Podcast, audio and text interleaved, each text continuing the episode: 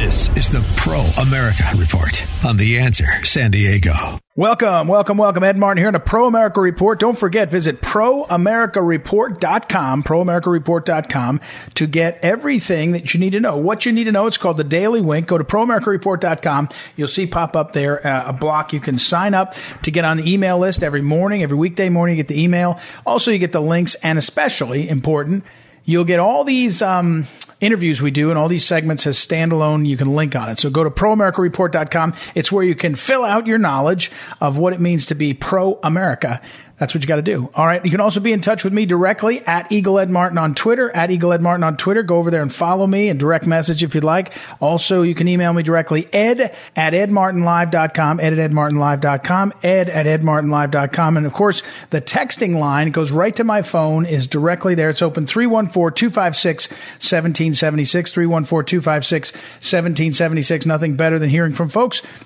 I don't leave my phone turned on uh, vibrate or ring at night. So don't worry, you won't wake me up. If you need to send a late night text, you can do it. So uh, listen, today we got a couple of great interviews, but yesterday we had this great interview with Joel Pollak, and I hope you'll visit proamericareport.com and listen to that because he debunks the Charlottesville hoax, which is really important.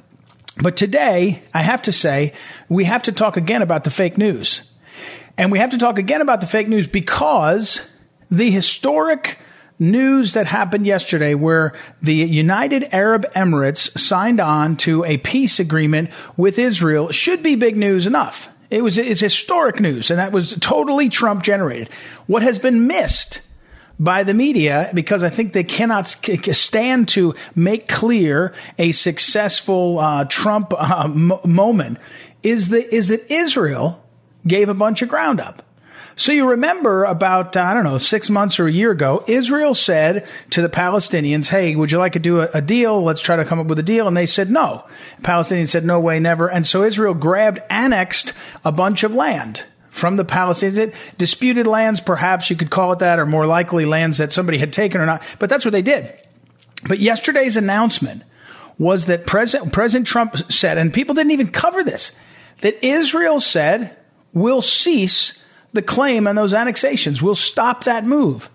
So what you had was the United Arab, Emirates and some other uh, uh, nations, I believe, are going to come in there. And it's been talk, it's been not been it's not been reported definitively. It's been talked about. Uh, Oman and uh, Bahrain will come in also. But what happened was Israel gave the Arab nations something that they could point to and say, "Aha, this is progress in our direction." And whether you believe that is enough or not, or, you know, believe it was a fake grab by Israel, I don't. I think it was righteous. But the fact is, it gave them a way to save face in a place where you have to figure out how to let people save face in order to get peace.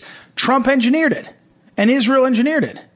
And it's an extraordinary, it's an extraordinary insight that this was able to occur and they, the, the fact is that it's, uh, it is a big, big deal and the media is skipping it. The media is not paying attention, uh, to it. And you kind of you kind of shake your head and you say, um, "I can't believe the uh, the um, the the reality is uh, is so clear and stark. And even, by the way, let me be clear: even the New York Times and Joe Biden's campaign had to concede this is a big deal. But the big deal, they said, was this agreement. I'm saying the big deal is that the president of the United States has been able to get even our staunchest allies to say, hey, we'll do something to make this happen. And the reason why? The reason why is because they trust him. They know that he moved the, the you know, President Trump moved the embassy to Jerusalem like they wanted. Um, and, uh, it, it, you know, it, he's lived up to his commitments. And so, uh, and so the fact is that they made progress because the president made the space available to do that. Now, that's what you need to know on the international. What you need to know on the on the domestic is for the first time, job unemployment claims went down dramatically. It's still not good enough yet, still a lot of unemployed, but the fact is the direction of the economy is getting better and better. The Dow Jones, the, the Wall Street. Oh, I, this is very important for me to tell you. This is really important for the Pro America Report listeners. When we work together on this, I've told you this for months. Others are catching up to it, but it's very important. I saw a criticism of the president that he was touting Wall Street. And someone said, Wall Street is not America. That's exactly right. As you and I know, oh, it was Frank Luntz. It was Frank Luntz, the pollster, who was doing an interview and he was saying, President talks too much about the Dow and it's not sufficient. I agree completely. I don't think the president does, by the way, but I agree. As you recall, the index that we look at here on the Pro America Report includes four specific areas of how it affect, how the economy is affecting American life. One is the Dow because it's Wall Street and that's big business. And it's up. It's up. It's back up to what it was before the great pause, before the shutdown.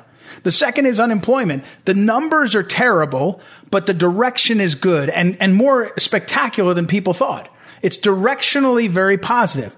Then the other two, remember the other two index, indices I, I talk about? Consumer confidence and small business confidence. Now, consumer confidence is up again. It's up, it's back up. Co- small business confidence, surprisingly, is improving.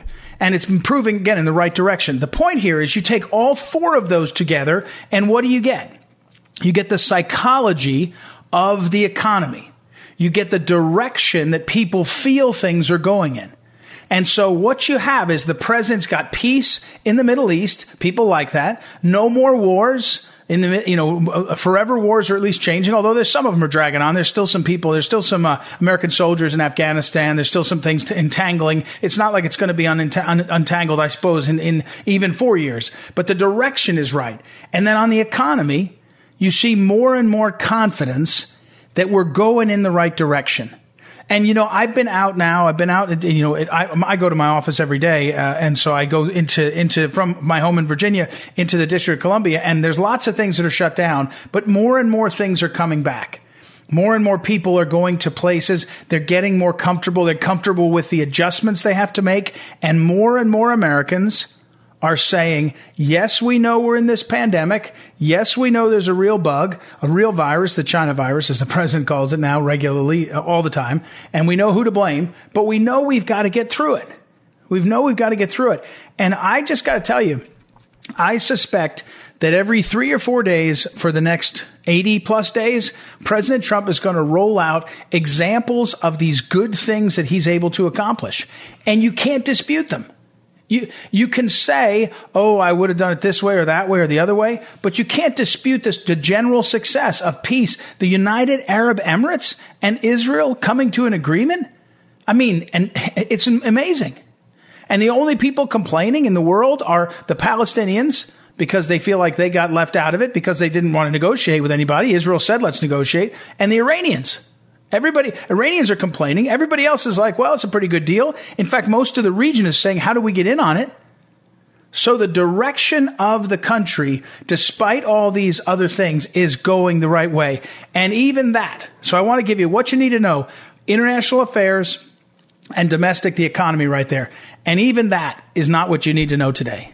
What you need to know today is that earlier today, one of the high level FBI lawyers He's no longer there.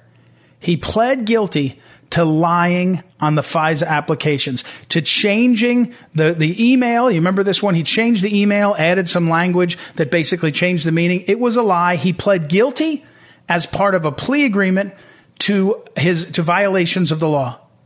Now here's what you need to know. When an FBI attorney pleads guilty to his crime of changing the FISA application to change the material, materiality of it to make it un, uh, you know Im- illegal.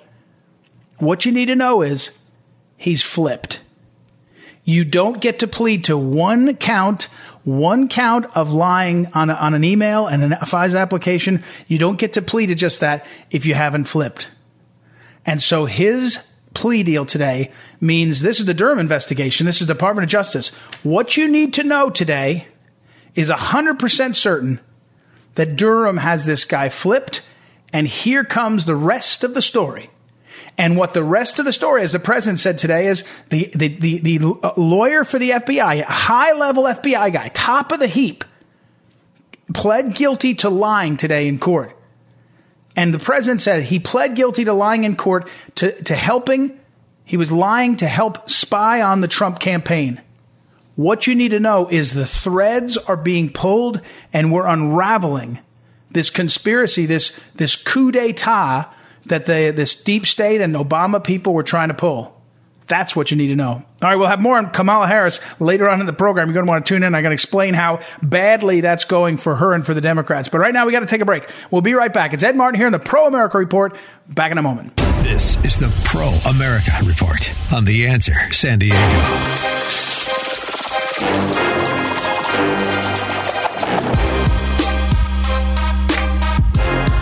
Welcome back. Welcome back. Ed Martin here on the Pro America Report. Great to be back here with you. you we've had uh, a number of times in the past our, our, friend Anthony Hopp, who's over at Samaritan Ministries, on the program to talk a little bit about, I think his title is Vice President of External Relations of Samaritan Ministries. And we've had him on to talk about healthcare and some things that are going on. I, I wanted to get him back on now because a couple things have happened. Uh, about, um, uh, you know, in the last month or so, you've heard the president talk about uh, the Trump administration, uh, that they signed some executive orders to try to get drug prices down. We're now in the middle of this incredibly complicated uh, uh, transition in healthcare. The China virus has certainly impacted things, and there's a piece that Anthony Hopp and I were exchanging uh, called entitled "Why Hospitals May Soon Become a Thing of the Past." So, first of all, welcome, a- Anthony. How are you today?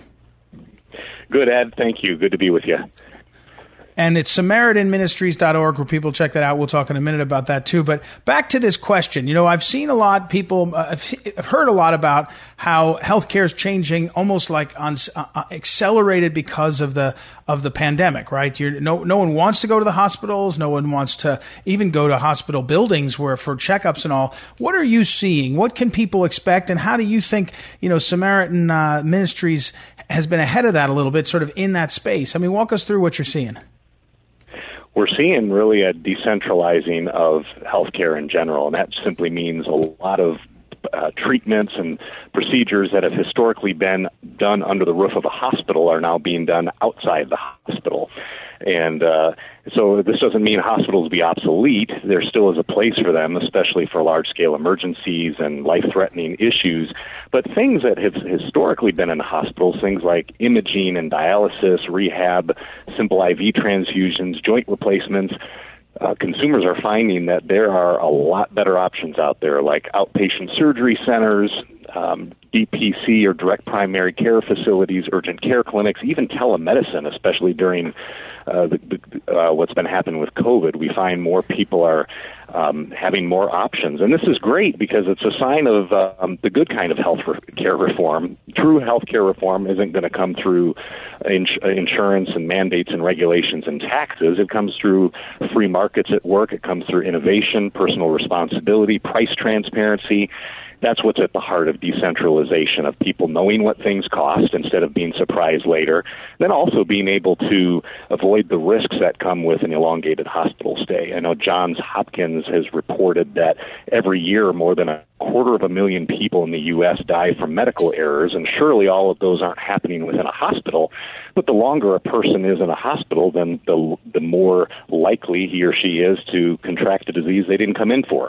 So overall, I think it's just a way for um, us to move closer and closer to patient centered and consumer driven healthcare.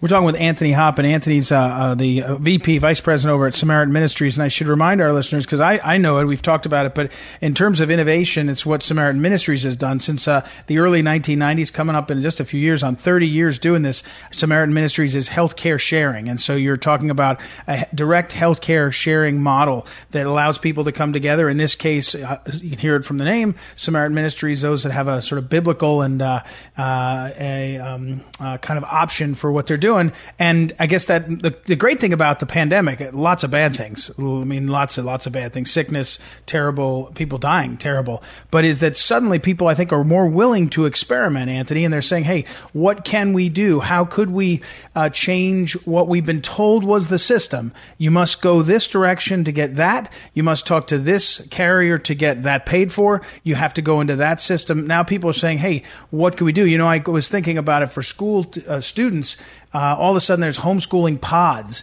and lots of people that never thought about homeschooling and places that never encouraged it, Northern California near San Francisco, are, are saying, hey, let's be innovative, find common values, and let our kids learn in those settings. So what's the what's the next step? Do you when we get through the pandemic period?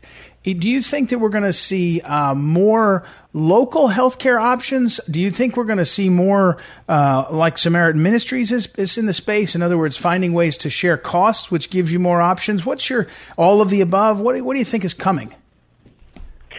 Well, we certainly hope that we're moving more toward a free market approach.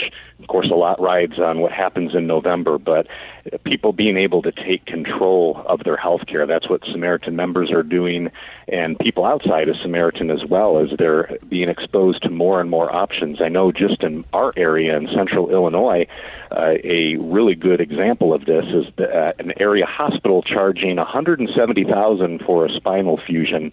That's just for the facility, Ed. That doesn't include the surgeon and the hmm. anesthesiologist. That's to rent the room, 170K. Wow. And meanwhile, across town, you can go to Prairie Spine and Pain Institute, thirty thousand. It's all inclusive. It does include the surgeon and the anesthesiologist, and they'll bring you dinner on top of that. So this is just representative of um, more options that we have to take control, to remove the uh, middleman, and to let the relationship be between the patient and the provider. It's uh, it is in some ways it's it's exciting for somebody like you and and you know and we're talking with Anthony Hopp who, works at uh, as vice president of uh, external relations at Samaritan Ministries. In some ways, it's it, you, the the uh, a tumult causes opportunities. Uh, people are looking and saying, "Hey, wait! I thought I was in a thing that was effective for me or comfortable for me and my family. It's not." And they're looking. So, are you finding people are more open than they have been in the past, and that they're searching in a way that gives you, you know, kind of a chance to sell? Absolutely. People understand that healthcare sharing specifically is a very different paradigm than insurance. We're not insurance in any way but they're refreshed to find that they can come together with like-minded people and be able to not just take care of the financial aspect of the medical need, uh, but it's to look at the, the the medical need in its totality. There's an emotional and spiritual component too. We think a medical need is more than money, and so Samaritan members are focused on more than just the transaction. It's really connection with one another, which I think is relevant to what we've been faced with the pandemic, one of the negative results is just um, maybe the loss of community and connection that we've had with one another. So it's been, I think, one of the bright spots is as we see people coming together and helping each other. Uh, this is what Samaritan members have been doing for 26 years: is finding a practical way to help each other. Mm-hmm. Uh, again, Anthony Hopp is who we're talking to. It's SamaritanMinistries.org, SamaritanMinistries.org. Uh, Anthony, one last question. I, you know, I've been talking a lot to folks about uh, because there's an election in the fall, and that you know, clarifying what the elections are about. One of the phrases we use is talk about promises kept. You know, the Trump Pence administration you know, ran ran for office on certain things, got in and did certain things. When you think about health care and you think about health care, at least the provision from the federal government and the changes in the laws and all, what's your sort of top one or two promises kept that the Trump administration, you know, said they were going to do some things and this is the kinds of things they did? Is it transparency on, on pricing? Is it competition? Is it taking on some of the pharmaceuticals? What are the the top kind of one or two or three promises kept you see uh, during this Trump Pence administration? Sure, we're we're really excited about the uh, price transparency. As many will recall, I think it was June of last year, President Trump signed an executive order that essentially directed the federal agencies to adopt rules and develop reports with the ultimate goal of increasing price transparency um, with healthcare prices. And then back in November of last year, CMS issued a final rule that required hospitals to disclose the rates um, that they have with mm. insurers, and then that, of course, got challenged. We knew there'd be a, time of open commenting, and the American Hospital Association actually brought a lawsuit, and in 2020 of um, June of this year, a federal judge mm-hmm. ruled against that lawsuit, um, trying to block it. So a lot of folks don't realize that as of January, that rule takes effect, and it's not that hospitals are required to list the gross charges, but rather the negotiated amounts with insurance companies, which is huge. It, it wow. opens up for, you know, so we actually know what things cost in advance. And yeah. not only do those rates have to be, uh, have to be posted, but it has to also be done in a way that's, um, searchable and, uh, you know, hmm. where people can actually find them um, in consumer friendly manner. And so we're excited about that because as self pay patients, as Samaritan members, it's really important to us that we're finding a fair price, and so this just opens up that door, and we're appreciated that mm. that promise was kept. Boy, you know, you ought to, uh, Anthony, you ought to write that up and uh, and sort of publish it or self-publish it. That sort of promises kept in that. I don't, I didn't know it, and I watch this stuff pretty closely, so that's an important one. It's very good. All right, I got to run, unfortunately, Anthony. Those, thank you, Anthony Hopp, and again, I'll put up on social media SamaritanMinistries.org resource. You know, as I mentioned, direct healthcare sharing model, very interesting and helpful for its members. Also, a lot of information there on on healthcare, empowering individuals uh, to make their lives better is really what I'd say Samaritan Ministry does. So, thank you, Anthony. Anthony. We'll, uh, we got to run and I'll take a quick break. I'll be right back. It's Ed Martin here on the Pro America Report. Back in a moment. This is the Pro America Report on The Answer San Diego. Welcome back. Ed Martin here on the Pro America Report. Well, we've been talking for, I don't know, a year, longer than that, very specifically about the communist regime in China and the threats that they have. You know, uh, they they well not the threats, the actions they've taken against America. Our next guest is Rick Berman, and Rick is a president of the Ber- Berman and Company, a, a, Washington D.C. based public affairs uh, company. But he's also one of the things is great is he's right on these issues. Uh, a lot of times you meet these people that run big uh, companies and they they have lots of different clients. But in this one, uh, in this issue, uh, Rick has been writing about this topic, and it's so important. This recent piece in the Washington Times about confronting the Chinese communist regime in the United States. In the last 48 hours, maybe, we've had the, the, some of these Confucius centers, which are Chinese funded entities, kind of centers on academic campuses. They've been identified as a threat by the Trump administration. So, uh, very, very timely to talk with Rick. Welcome to the program, Rick. How are you? I'm so good, Ed, and thanks for having me on here. Well, it's good to have you on. And I know our, our listeners and, and, sort of the public eye has really become aware of this in the last month because of the Chinese consulate in Houston. But if you know the issue, you know it's really been going on for a lot longer. My, my question to you is, do you think the public has wrapped their mind collectively. I know it's a big question, but, but I mean, you know, their understanding is such now that they recognize the threat of the Chinese communist regime. You know, it took 25 years for a lot of Americans after World War II to recognize the Soviet communist threat. You know, a lot of people are saying, well, they were okay. They were with us in the war and we can get along. And it, you had to break that down. It feels like we've passed through a, a sort of uh, a, a moment where the American people have come to understand the threat. Do you agree with that, or what do you think? Um, I'm afraid that they don't, and and quite frankly, this is so much greater than the threat from Russia. You know, the big threat from Russia was the Cold War and whether somebody was going to nuke somebody else first. This right. this is far more insidious.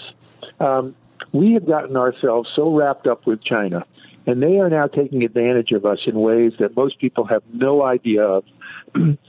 you know, from from the Nixon administration up through the Obama administration, whether it was Democrats or Republicans, they saw to it that we were doing more things with China to bring them into being a first world country.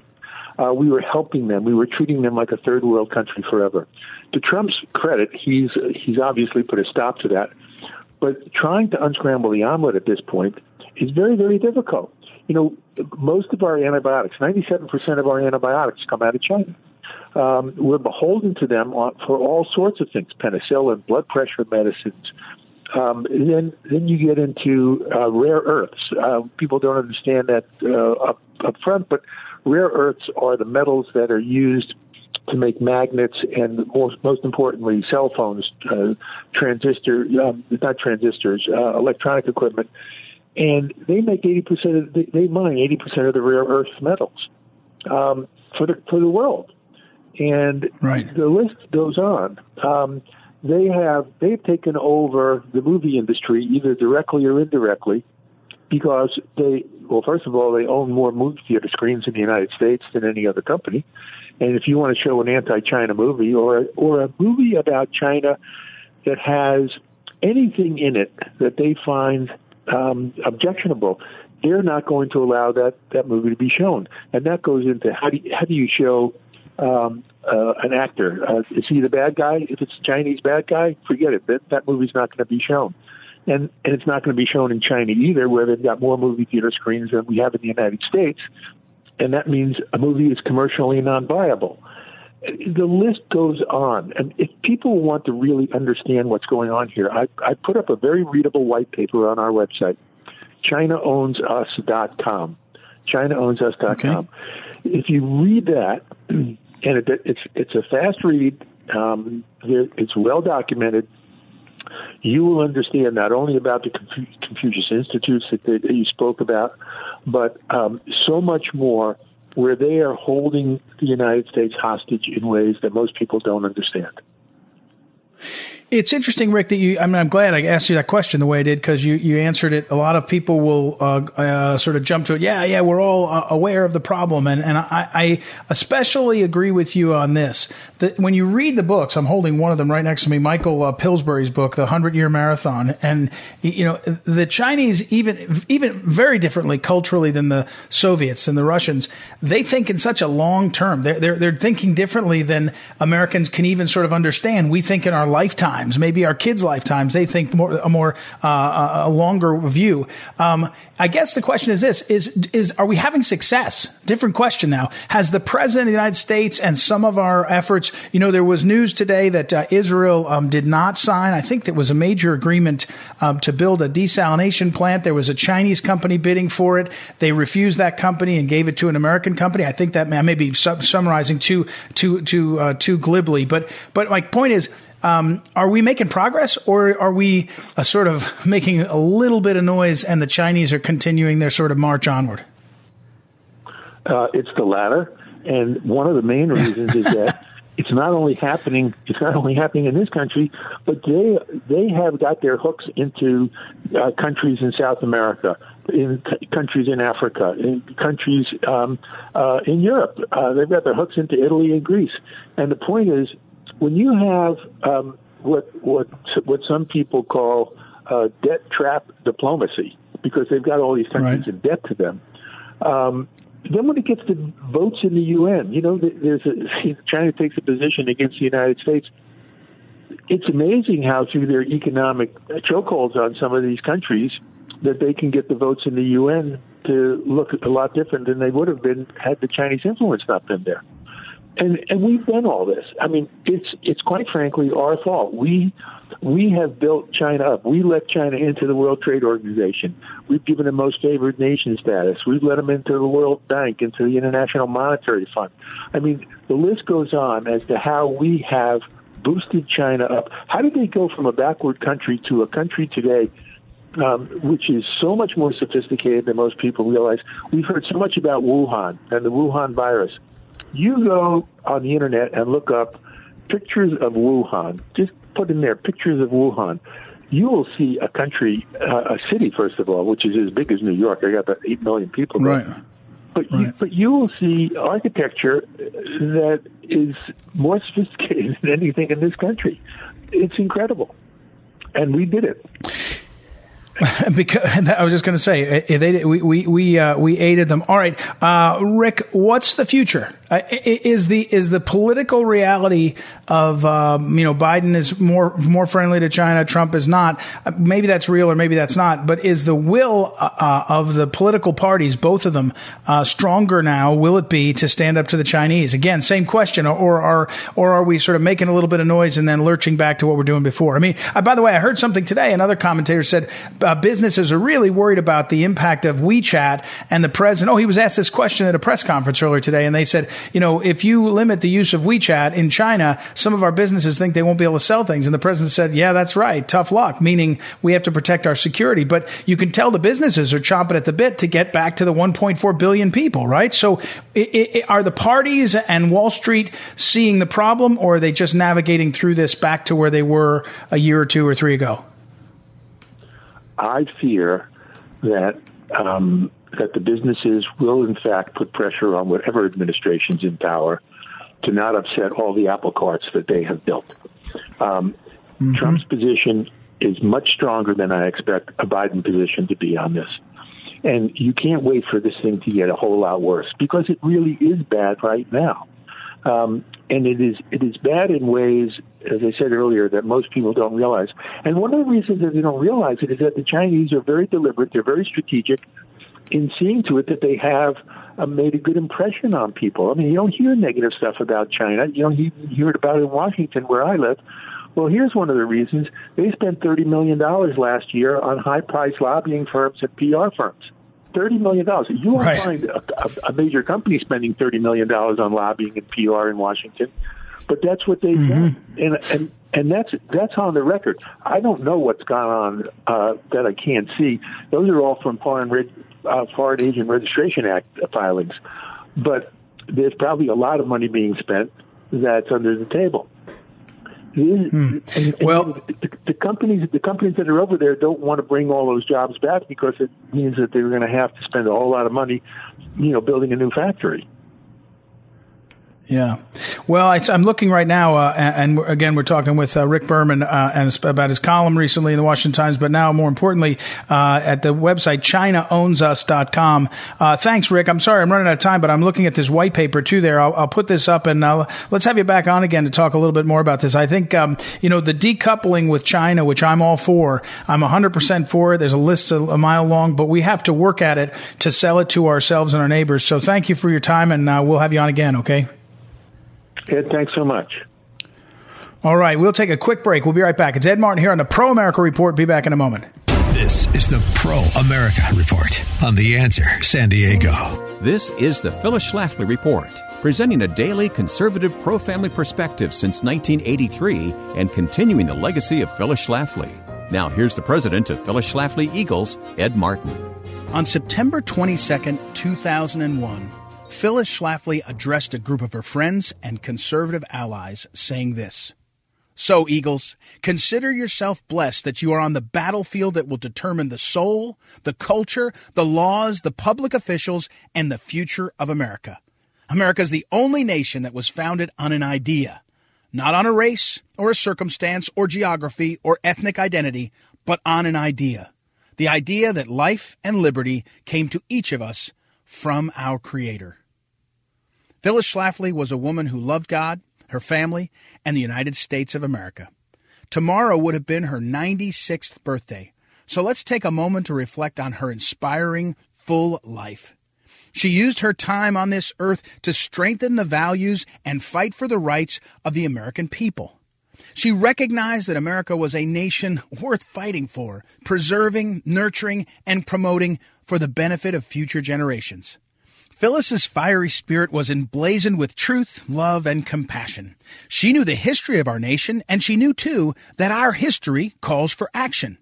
Our founding fathers took action to free the people from the tyranny of Great Britain. And just like the founding fathers, Phyllis's efforts throughout her life were not to gain fame or fulfillment. She fought for America's future generations.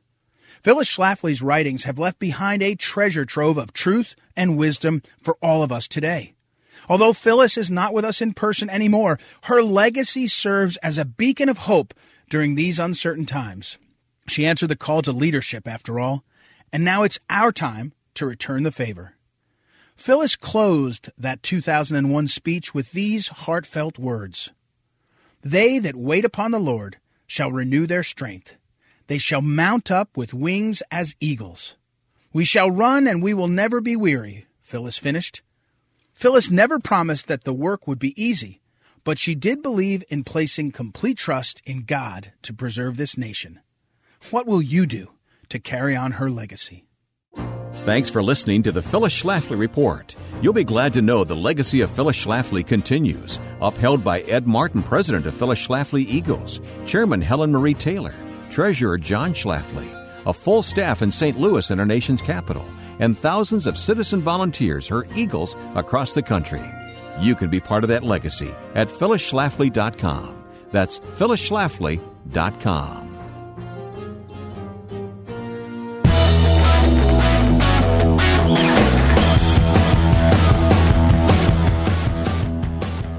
Welcome back. Ed Martin here on a Pro America Report. Well, those are some both good interviews, very good interviews. So don't forget the Pro America Report. You can go over to proamericareport.com and find those interviews. Anthony Hopp, earlier Rick Berman. I'm really intrigued by Rick Berman and that website, ChinaOwnsUs.com. That's very clever. So um, we will, uh, you want to go listen to those. And if you go over to proamericareport.com, don't forget you can sign up for the Daily Wink. Put your email address in there and I'll send you an email every weekday morning, 5 a.m. Pacific time. You'll get all you need to know, what you need to know right there. You can also follow me on Twitter at Eagle Ed Martin. I put the same stuff up there at Eagle Ed Martin and just be in touch. Okay. We have to finish things up today. It's late in the week and uh, you're headed towards the weekend. It's late in the woods, ready for weekend now. But here's what I want to walk you through because I started to warm up to this last uh, in the last three days or so, and I think it's really important. I'm going to try it out. I'm going to work with you on it, and then I'll probably write about this next week. I'll either write about it in the Wink, the Daily Wink, which again you can go to proamericareport.com and sign up and get it there, or I may write a standalone piece and publish it somewhere, like I did in uh, Breitbart.com a few weeks ago or whatever. Here's the topic the, the mounting evidence that you should be noticing is the evidence of a civil war going on within the Democrat Party. And you say, "Oh, really? They've been covering. They think it's like eight never Trumpers, and they are loud people, and everyone complains. Isn't the Republican Party having a bit? No, no, no, no. The Republican Party is Donald Trump's party. It's been realigned with his positions. I'm not saying it's a forever realignment. It could shift again, but currently, if you get outside of the Trumpian positions in the Republican Party, you're lost. America first, pro life, no more uh, forever wars, uh, you know, kind of lower the regulatory burden, peace in the world is better. You get the point. Immigration, stop it, all that. In the Democrat Party, however, the evidence is growing of the fight within the party. And here's some of what you're seeing. Ralph Nader, wrote a lengthy piece addressing how he thinks AOC has not stood up for what she said she'd stand up for. Now, Ralph Nader is the dyed in the wool, far, you know, green, far left, greeny and all. He's, he's Ralph Nader, right? AOC, and here's a detail. In my home state, Missouri, Cori Bush, who just upset she ran in the Democrat primary. She's a total left, far left, you know, squad kind of member person. She ran for Congress two years ago in the primary against a longtime Democrat. She happens to be African American. Her opponent was Afri- is African American also. His name is uh, is uh, Lacy Clay, longtime congressman, prominent in the Black Caucus in the in the Democrat Party. So Cori Bush ran two years ago, lost. Two years ago, she was backed by AOC. This time she runs, and AOC didn't back her. AOC was missing in action. Why? Well, because AOC's in Congress now and she's had to figure out how to get along. You can call it sell out, but it's mostly just get along. So now you have Ralph Nader saying, Where are you? Why haven't you done anything? You have Cori Bush, who wins her election, and she wasn't backed by AOC, although she'd probably be embraced by her now, but it makes it kind of hostile. And here's where, again, where it gets interesting. Now they're writing the articles about how Kamala Harris and her people went out and took care of her opposition in the run up to the VP. So they made it clear that Karen, uh, that Congresswoman Bass was too liberal and Susan Rice was too swampy and et cetera, et cetera, et cetera. And, and, and so much so that the comeback from the left is Kamala Harris is not really progressive. Neither is Joe Biden. Therefore, this isn't a real thing. So we're not going to, so we're going to sit it out. And they're talking about a general strike in America, the far left, to general strike because they think it will be embarrassing for President Trump when in fact it will show, again, the true colors of the Democrat Party. That's probably what they're hoping for.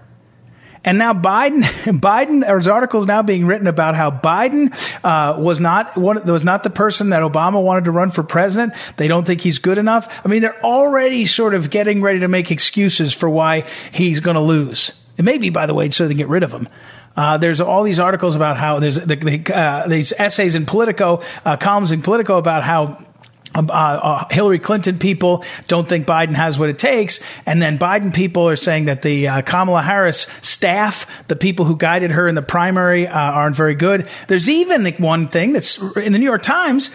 The opening paragraph says Biden got worried that Kamala Harris was so disliked by Democrats in California that he asked his staff, is it possible that she's not even popular in her home state? And they said, oh, she's disliked by all the Democrats, but the rank and file, the regular people, they love her. Well, in California, if you get the Democratic nomination, you're going to win all the votes. There's no real Republican opposition. My point here is, and, and oh, remember, the Democrat Party ran out of its uh, midst the last pro-life Democrat in the United States Congress, in the United States House, Dan Lipinski. That was uh, in the primary a few months ago. So uh, what I'm trying to say to you is this civil war, it's percolating now. And you know what happens when you're losing is you start to point fingers. So yesterday, Donald Trump announces a major peace deal and Joe Biden and Kamala Harris go and have a press conference where they don't take any questions from the press and they say everybody should wear masks. And they say everybody should wear masks, everybody should wear masks, states should do it. State governors should tell them to do it.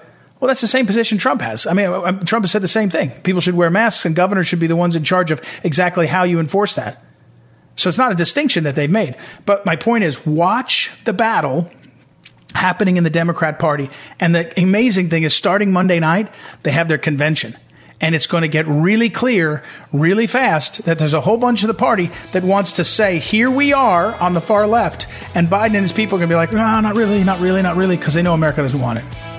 It's pretty extraordinary. All right, we got a lot more to cover next week. We'll be back Monday night. We'll be in the midst of the Democrat National Convention. It starts Monday. You're going to want to hear more about that, and we'll look forward to it. All right, thank you as always to Noah, our technical director, Joanna for helping book these guests, and I'll talk to you on Monday. It's Ed Martin here in the Pro America Report. Have a great weekend.